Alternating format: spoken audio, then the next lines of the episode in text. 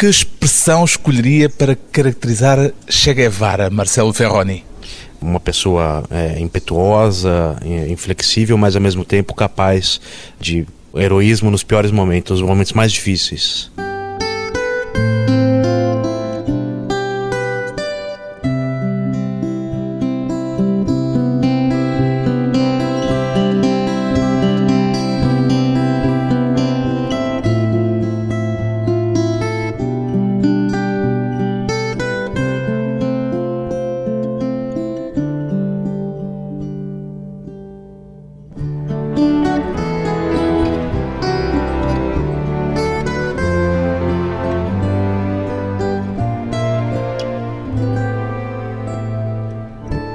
Marcelo Ferroni, 36 anos, escritor e editor. O editor dá conselhos ao escritor Marcelo Ferroni?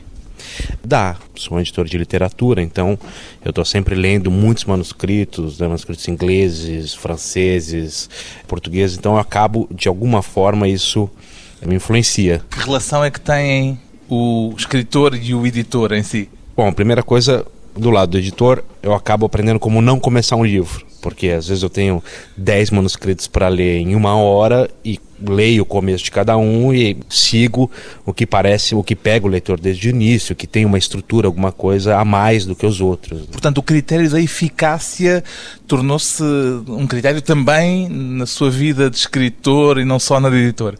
Acho que sim, e quer dizer, e hoje que você tem TV, cinema, todos os tipos de estímulo, internet, que o livro ele precisa competir com todos esses meios e de alguma forma ganhar, né? Inclusive para pessoas que não têm o hábito da leitura, então você precisa, de certa forma, ser pego pelo início do livro. Né? Foi o desejo de escrever que o tornou editor ou a experiência na edição que lhe deu vontade de ser também escritor? Eu sempre quis ser escritor. Comecei, a minha família não tinha nenhuma tradição nisso, meu pai era engenheiro, eu comecei estudando engenharia, mas sempre queria ser escritor e não sabia como.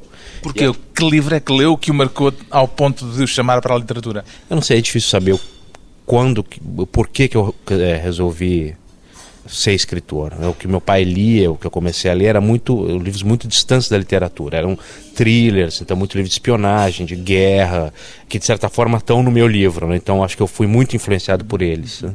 E aí só mais para frente eu comecei a ler realmente literatura. Qual foi o primeiro livro literário a que dá valor literário que diria que o marcou ou que o chamou de alguma forma para a literatura? Ah, eu, eu não sei. Eu, os primeiros livros que eu li, eles eram muito distantes da literatura. Então eu lembro muito de ficção científica, Isaac Asimov, Arthur C. Clarke. Não se lembra é, de qual foi a é... primeira revelação literária? Assim, isto é outra coisa, isto é literatura e isto tem um valor especial para mim. Eu lembro de alguns livros que foram muito importantes, mas estou tentando pensar o primeiro, algum realmente que. Ou dos primeiros, pronto. É, é, é um dos primeiros. É... Eu comecei lendo muitos contemporâneos. Uhum. Contemporâneos brasileiros? Contemporâneos brasileiros, não, mas principalmente contemporâneos ingleses. É, é um pouco pegava algumas coisas dos meus avós. Uhum mas não são autores. Uh, Martin Ames era um autor que eu gostava no começo, agora não gosto mais tanto, mas ele tinha uma coisa diferente, que você via que a literatura podia ser feita de outro jeito. O Money, talvez. É, Money, é, London Fields, né, os campos de Londres. E comecei a ler, eu lembro um, um, autor que me marcou muito, um português. Quando eu comecei a ler, comecei a entrar na literatura, foi essa de Queiroz, uhum. que eu tinha, eu era obrigado a ler no colégio, odiava, odiava todos os livros, e aí, quando eu voltei dei toda a volta e, e, e, lembro de reler o Primo Basílio aquilo me marcar de um jeito incrível, né? Uma coisa. E enquanto editor, edita a partir do seu próprio gosto de leitor ou uma coisa e outra estão dissociadas? É, eu acho é difícil dissociar, mas eu tento. Né? Eu, quando o livro é muito literário, eu começo a ler e, e, se eu não gosto, eu não vou em frente. Normalmente eu não compro os direitos, não, não, não publico. Mas tem aqueles livros que tem que, quer dizer, com um apelo um pouco mais comercial, livros que poderiam dar certo, que tem uma qualidade, aí eu, eu compro. Ou seja, edita também livros de que não gostaria especialmente enquanto leitor? É, edito, é, quer dizer, livros que têm algum valor, tem algumas coisas, mas não estão entre os meus favoritos, né? São as obrigações do mercado. As obrigações do mercado, exatamente. Pois bem, Marcelo Ferroni, além de editor da Objetiva no Brasil, é autor de um livro de contos e agora de um primeiro romance, Manual Prático de Guerrilha. Antes de mais, de onde é que lhe vem o interesse pela figura de Che Guevara que estará, imagino, na origem deste romance? Eu, na verdade, tive a ideia de fazer o livro lendo um, um livro de um jornalista brasileiro chamado Hélio Gasper que, sobre a ditadura no Brasil, um livro que foi muito importante no Brasil. E um capítulo ele falava do panorama internacional e falava do Che Guevara, de 65, ele numa expedição no Congo. Ele... Ou seja, o Marcelo não chegou a Che Guevara como um nostálgico de qualquer processo revolucionário que o tivesse levado a descobrir a figura. Não, conhecia como a maioria das pessoas conhece, quer dizer, aquela foto famosa, alguma coisa sobre ele, algumas histórias, mas nada, não conhecia a história dele, né? E fiquei muito foi um impacto quando eu li esse relato dele no Congo, tentando treinar os congoleses num lugar que ele não conhecia, tentando fazer as coisas da maneira dele, mas tudo diferente. Então, isso me chamou para reescrever uma história sobre ele. O seu livro pode ser chamado uma biografia romanceada, muito romanceada, evidentemente, mas a palavra biografia é adequada? É, talvez uma biografia falseada, porque ela, quer dizer, todos os dados os grandes dados, as datas, os grandes acontecimentos são corretos, mas os pequenos detalhes são todos distorcidos realmente. Como dizem os ingleses, o diabo está nos detalhes. Exatamente, os detalhes são, são pequenas armadilhas ao longo de todo o livro. Né? Pensando um pouco também, no, uma vez eu conheci um leitor que falou que não lia literatura, porque não aprendia nada com ela, mas ele gostava daqueles livros com fundo histórico, porque ele lia e ia aprendendo. E deu o exemplo que era o Código da Vinci. Eu falei, pô, mas o Código da Vinci? Ele falou, é, que eu aprendo sobre religião, religião católica, os mistérios. Então, é um livro um pouco para esse leitor que espera encontrar a verdade. E aí, no meu livro, ele não vai encontrar bem o que exatamente o que aconteceu. Diríamos que é um livro que se inscreve naquela convenção que se chama o pós-modernismo. É, talvez eu, eu, eu faço muito isso no livro. Eu costuro de alguma forma outras muitas outras referências, muita referência literária, inclusive a Bolívia. A Bolívia que eu descrevo é uma Bolívia imaginada. Eu nunca fui à Bolívia, né? O máximo que eu cheguei perto da Bolívia foi o Peru, uma vez que eu quer dizer, passei 15 dias no Peru e talvez eu tenha algumas lembranças que eu coloco no livro, mas... O Chico Buarque também nunca tinha ido à Hungria quando escreveu o Budapeste. Exatamente, é uma recriação, né? é um país literário, é um, é um, é um país que, inclusive as percepções, tem um guerrilheiro que ele vai falando, escrevendo diário e adora viajar, relatar os lugares, mas todos esses relatos não são dele. São relatos de viajantes ingleses que passaram pelo Brasil no século XIX. Então é tudo um pouco um recorte, uma mistura. Né? O Marcelo, antes de ser editor, foi jornalista. Essa sua formação de jornalista ajudou de algum modo na preparação para o romance? Não, talvez nesse princípio, quando você é muito novo e começa a escrever e usando muito adjetivo, sendo muito rebuscado, e jornalismo sempre ensinando o contrário, né? Enxuga. Enxuga, corta todos os adjetivos. Talvez ajudou nesse ponto, mas. Na pesquisa, não? Na pesquisa, não. Bom, eu diria que não atrapalhou, porque às vezes tem, você começa como jornalista às vezes você tem uma vontade de escrever, mas vai trabalhar como jornalista cultural, começa a entrevistar as pessoas, fazer as resenhas e acaba desistindo de escrever. No meu caso, não, porque me colocaram como jornalista de ciência. Então, eu, porque eu gostava de ler, lia muito, então me colocaram para ler os estudos, os papers, né, e, e, tentar desvendar aquilo. Então, a minha carreira como jornalista foi muito distante do jornalismo cultural, né. Li que levou sete anos a trabalhar neste livro. Levou-lhe mais tempo a pesquisa ou a escrita propriamente dita? Não, a escrita. Inclusive, eu continuei fazendo pesquisa enquanto eu escrevia, mas desde o início eu comecei já a escrever o livro. Eu, eu escrevo em, com rascunhos é, sucessivos. Então, eu escrevi o livro inteiro uma vez, parei, abri um novo arquivo, escrevi o livro de, de, novo e fui assim, escrevi o livro inteiro quatro vezes. E, principalmente nas duas primeiras versões eu usava muita pesquisa sempre vendo os outros livros, o que, que, acontecia, e as últimas duas versões eu abandonei totalmente a pesquisa só para poder tratar, dar o tratamento literário. Quer dizer que os factos foram ficando cada vez mais afastados é. do seu romance? Cada vez mais nebulosos, cada vez mais distantes, então na hora de reescrever, eu inclusive mexo nos textos, mudo de lugar, às vezes até alguns casos que o, a frase, uma frase verdadeira se encaixava como uma luva e eu na verdade fiz o contrário, eu deixei a frase mais truncada para parecer que é o biógrafo que recolhe um trecho e tenta encaixar de alguma forma que não se encaixa muito bem. Então eu fiz todas essas coisas na reescritura. Né? Os truques do romancista que não se aconselham a historiadores, evidentemente. Depois de uma breve pausa, voltamos com Marcelo Ferroni e Che Guevara.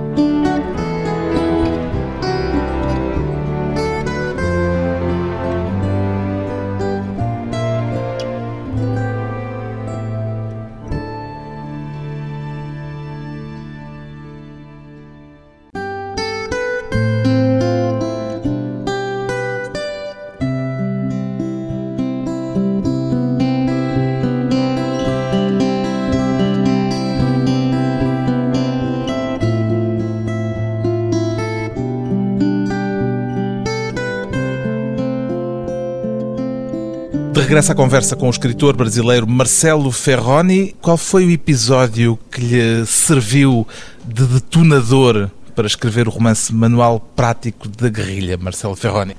Bom, foi essa descrição que Che Guevara quando eu soube dessa história, ele no Congo, ele achou que ele tinha que fazer uma guerrilha no Congo contra os mercenários belgas, reuniu 120 cubanos, todos eles negros, para eles poderem se misturar aos, às tribos locais, e quando ele chegou lá não era nada daquilo que ele esperava. Ele não conhecia o terreno, manifestamente. É, é quase como um livro, realmente um, um relato de viagem, esse estranhamento, né? Ele acha que sabe tudo, chega num lugar que não sabe exatamente, quer dizer, não sabe nada de como realmente funciona, e ele obrigava os congoleses a marchar com pedras, 40 quilos de pedra nas costas, e eles falavam Mimiapana motocar, que eu não sou caminhão.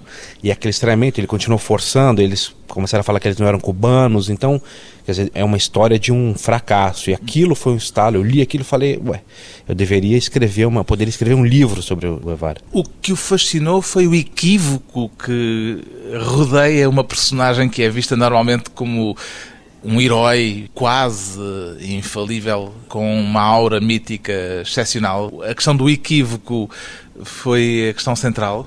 É, acho que sim, essa dimensão humana. Né? Você conhece ele só pelas imagens ou por alguns filmes, né? Um filme brasileiro que trata ele, ele é um Che Guevara novo, quase um Cristo, né? Então você, quando você vê um relato desse, é um choque, né? A pessoa realmente com as, as próprias ideias e que nem sempre dão muito certo, né?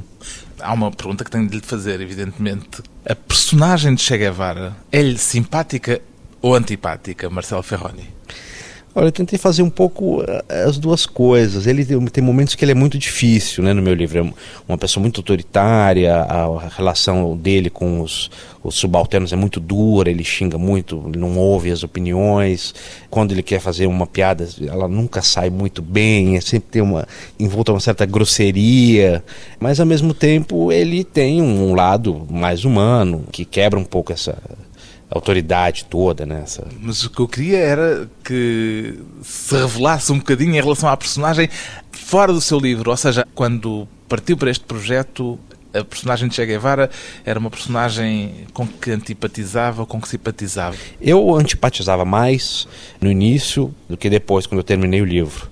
Eu acho que, pelo que eu fui lendo, você acaba se sensibilizando muito mais pela figura dele. Né? Quando Nem você... os fuzilamentos dos companheiros Não, o é... fizeram manter essa antipatia. Não, é, a vida, quando você pega no final, quando eu estava quase terminando o livro, que eu estava vendo as fotos, eu descrevo algumas fotos no livro, e você tem essa última foto dele capturado um pouco antes de ser executado, você compara com as fotos quando ele era novo, criança, brincando, quer dizer, uma pessoa normal, e acabou né, nesse destino tão trágico, né? Então você acaba simpatizando um pouco mais com a figura. Apesar de no meu livro ele não ser totalmente simpático, né? Considera um herói? Hum, é difícil dizer. Ele tem, eu acho que ele tem uma coisa que eu tentei colocar no livro, tem momentos de heroísmo.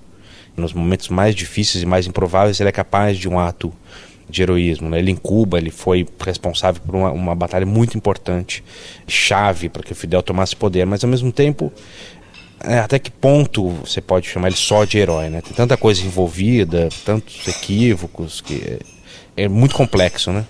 Evidentemente, a sua abordagem da personagem não foi pelo lado, digamos, político, historiográfico, foi pelo lado literário e creio que lhe interessa mais o jogo que pôde fazer com os equívocos que o seu romance vai semeando para que o leitor tente desvendar o que é verdade e o que é ficção do que propriamente o aspecto, digamos, histórico de uma personagem histórica. É, quer dizer, eu, eu fiquei muito mais, meu interesse foi muito mais literário realmente do que você tentar contar, descobrir quem era o Che Guevara, né? O jogo literário. É, exatamente. Ele foi um ponto de partida para falar de outras coisas, né? Então usar essa história. No seu romance há muita intertextualidade, há muitos textos que se intrometem na narrativa vindos de proveniências diversas, por exemplo, do, do Guerra e Paz, de Sim, Tolstói. É. Isso era só um jogo ou há qualquer coisa de mais do que jogo nessa brincadeira? Não, são livros que, é, dizer, a gente conversou no começo sobre os livros que me influenciaram, né? Que são livros que marcaram muito conforme eu ia mergulhando na literatura, né? E, e aí esses russos, franceses, né? O, o, brasileiro, o personagem brasileiro que é o João Batista, ele é uma figura quase como do Fabrício Del Dongo, do Cartucho de Parma. Então, tudo isso, que é um, é um pouco... O personagem que não sabia é, onde estava. É, exatamente, ele tem aquela cena que ele não sabe quem, quem são os generais, o que está acontecendo. Então, tudo isso é um pouco a minha, é, desde o esses livros que eu mencionei, nesses thrillers, que foi como eu comecei a ler, até realmente toda essa minha formação literária posterior. Né? Então, tá espera que o seu leitor identifique essas pescadelas de olho todas, ou não é necessário? Não, acho que não é necessário. Eu quis escrever o livro em camadas. Eu tenho uma camada mais eh, superficial, para uma pessoa que não não está acostumada a ler literatura, então é quase como um thriller, realmente, é um livro de aventura. Aquele seu amigo que gosta do Código da Vinci pode divertir-se também a ler o seu romance. Exatamente, exatamente. Conheço algumas pessoas, meus amigos, né? estudei engenharia no colégio, então eu tenho ainda amigos que leem pouco, mas que poderiam ler o livro, se interessar. Como uma história, uma aventura. Uma, uma aventura, ficando na dúvida do que, é verdade e o que, não é. E aí em outras camadas você vai tendo as referências literárias, muita coisa, né? Outros livros e um pouco o que é literatura, enfim. No início do seu romance, o narrador ironiza com aqueles que vestem t-shirts, camisetas com a figura e efígie de Che Guevara e acabam por, eh, no fundo, não conhecer nada dessa personagem. Também escreveu o romance a pensar neles ou isso é apenas também outra brincadeira literária? Não, é uma brincadeira, mas você acaba pensando neles, né? Quer dizer, qual o impacto que o livro poderia causar com esse tipo de leitor? Uhum. Até agora nada, nada muito Ninguém grave. ainda veio reclamar. Não, ainda não tive nenhum problema muito grave com isso. Não. O Marcelo tornou-se um especialista da figura de Che Guevara ao preparar o romance? Em alguns aspectos sim, mas quer dizer não. Andou a ler biografias atrás de biografias? Ah, é, eu li tudo que eu encontrei. As que eu não encontrei, eu inventei. Eu estava atrás de uma biografia no, no, processo de pesquisa, é uma biografia importante boliviana, em cinco volumes, de um autor chamado Soria Galvarro, que eu não encontrei a biografia, e cito uma entrevista que está no quarto volume dessa biografia, uma entrevista a um secretário particular do ditador boliviano, quando eles se encontram com Klaus Barbie. Invenção sua. Tudo inventado. E aí eu estava agora no Porto, em, em Matozinhos, conversando com um autor uruguaio que conhecia o biógrafo. Falei, então você avisa ele, por favor, que eu inventei a biografia dele, eu não encontrei a biografia. Ainda vem processá-lo esse autor. É, espero não ter nenhum problema né, com isso, mas enfim, o livro tem muito essa. É, é, às vezes eu cito biógrafos que não existem. Isso é muito borgesiano, não é? Também. Muito, eu acho que tem muita influência do Borges. O Borges é um dos seus autores? Sim, é, eu acho que toda a literatura latino-americana, eu acho ela riquíssima, do Borges até os mais contemporâneos, né, como Bolanho, que inclusive eu uso como epígrafe no, no livro. Eu acho que é uma literatura viva, está né, fazendo coisas muito importantes no momento. Né? As liberdades dos autores perante a história. Depois de mais uma breve pausa, voltamos com Marcelo Ferroni e o Manual Prático da Guerrilha.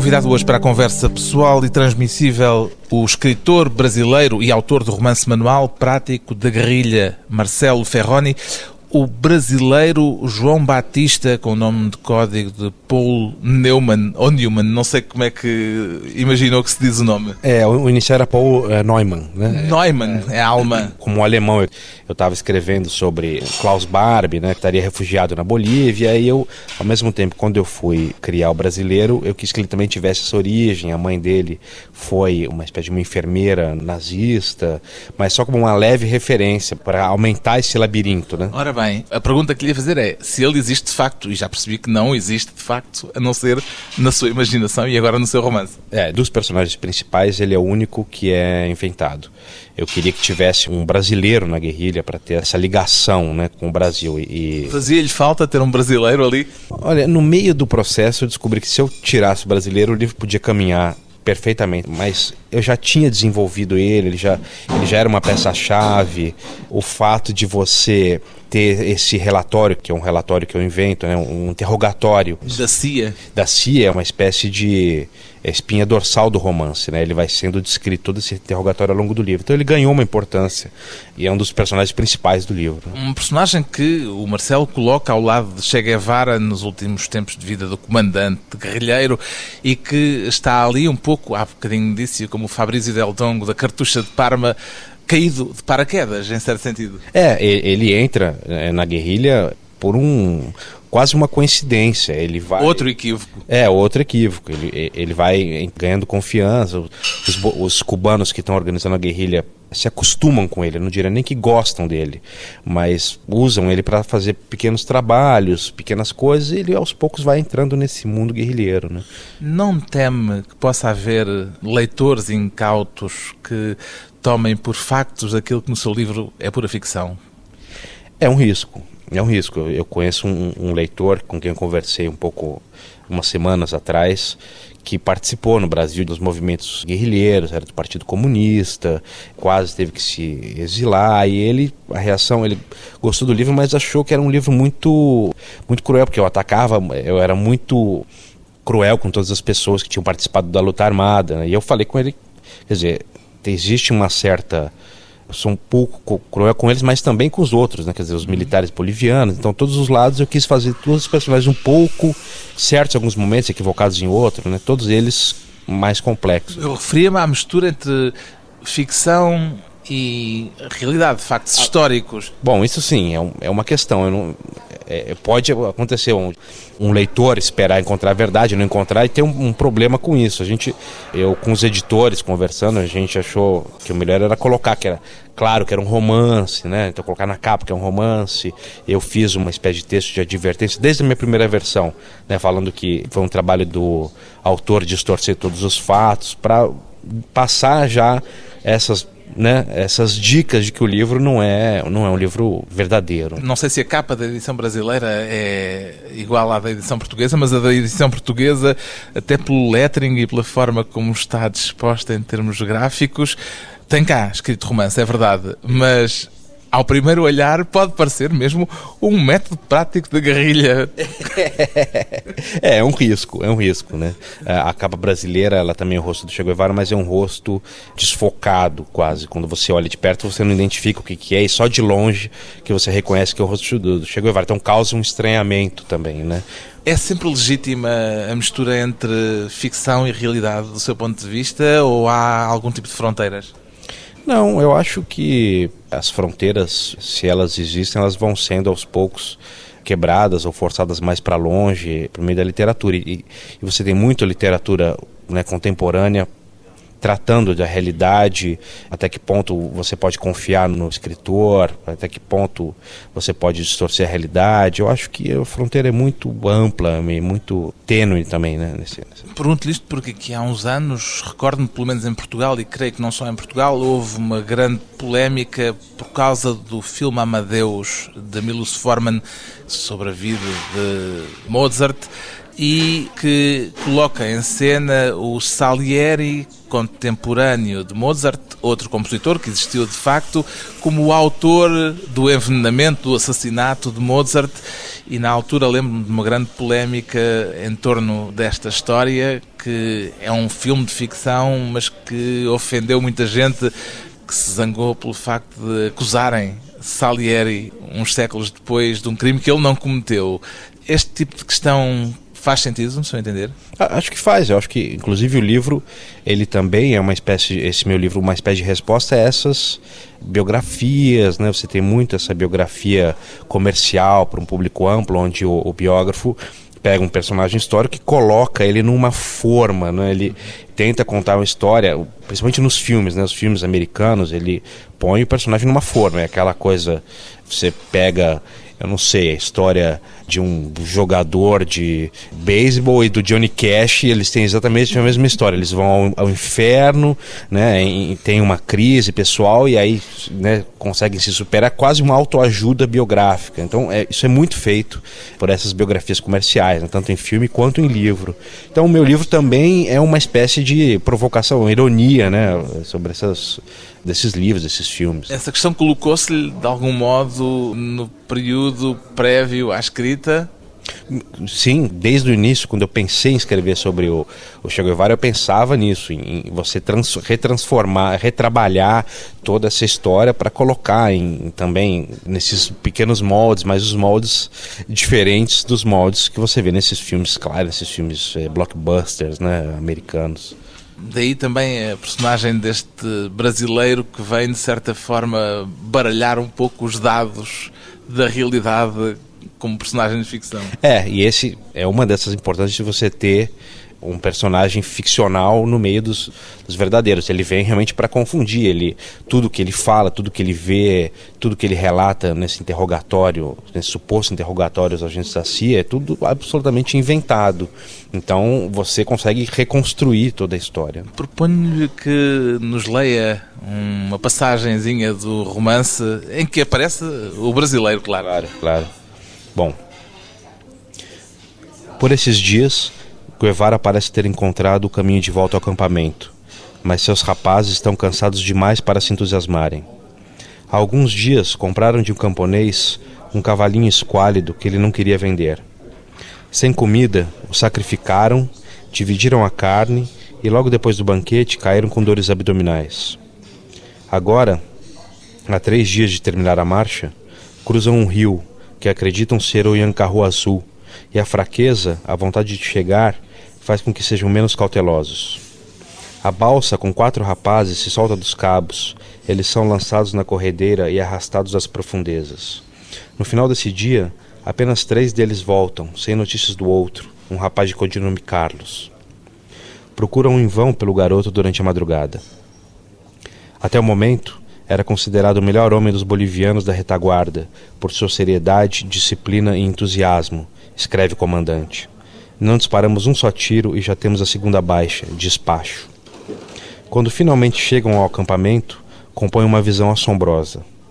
Danton ainda se lembra da procissão de mendigos corcundas que emerge pouco a pouco da escuridão, com uma rígida lentidão de cegos. Bustos recorda-se da camisa de Guevara rasgada em tiras, joelhos magros despontando por rombos na calça. Está verde, a pele colada nos ossos, cabelo sujo e armado. Sorri debilmente, procura fazer uma brincadeira. Desculpe-nos pelo atraso, mas se desequilibra ao tirar a mochila e precisa ser amparado por Pombo, que caminha ao seu lado. Emite um chiado asmático que silencia as conversas em paralelo. Ainda está em pé, com as mãos na cintura, e passa os olhos pelos novos rostos, procura identificar os conhecidos. Antes que faça perguntas, Pape adianta-se e aponta para Chino e Moisés, diz que são emissários importantes que vieram ter com ele. Os olhos do comandante se fixam por alguns segundos em João Batista. É o brasileiro, comenta Pape. Não sei o que faz aqui. Tânia avança com os braços abertos, quer dizer tudo ao mesmo tempo. Os motivos de sua vinda, porque trouxe o rapaz consigo, que cumpriu sua missão. Faz menção de abraçá-lo, mas ele dá dois passos de lado. Ela para, desconcertada. Deve ouvir os risinhos dos mais próximos. Guevara reconhece Bustos, agora está com os olhos em Danton, em seguida os pousa mais uma vez no brasileiro, que tem o rosto de cera, a boca aberta como um tolo. Descobriu finalmente quem é aquele homem de codinome Ramon. Mesmo magro, diz ele, Pude dizer com certeza que aquele era o Che. O comandante acena com o queixo em sua direção. Quem trouxe esse merda? Tânia? Risadas, gritos, o comandante a procura, mas ela sumiu entre os rapazes. Antes que volte ela era brasileiro, sua atenção desviada por Antônio, que trouxe uma xícara de café fumegante e tenta puxar conversa, saber como foi a jornada. João Batista, ainda parado ali, acompanha as discussões, os abraços e percebe que está só o encontro entre uma personagem de ficção e uma personagem real. Che Guevara, protagonista da história e agora também do romance de Marcelo Ferroni, Manual Prático da Guerrilha, edição Don Quixote.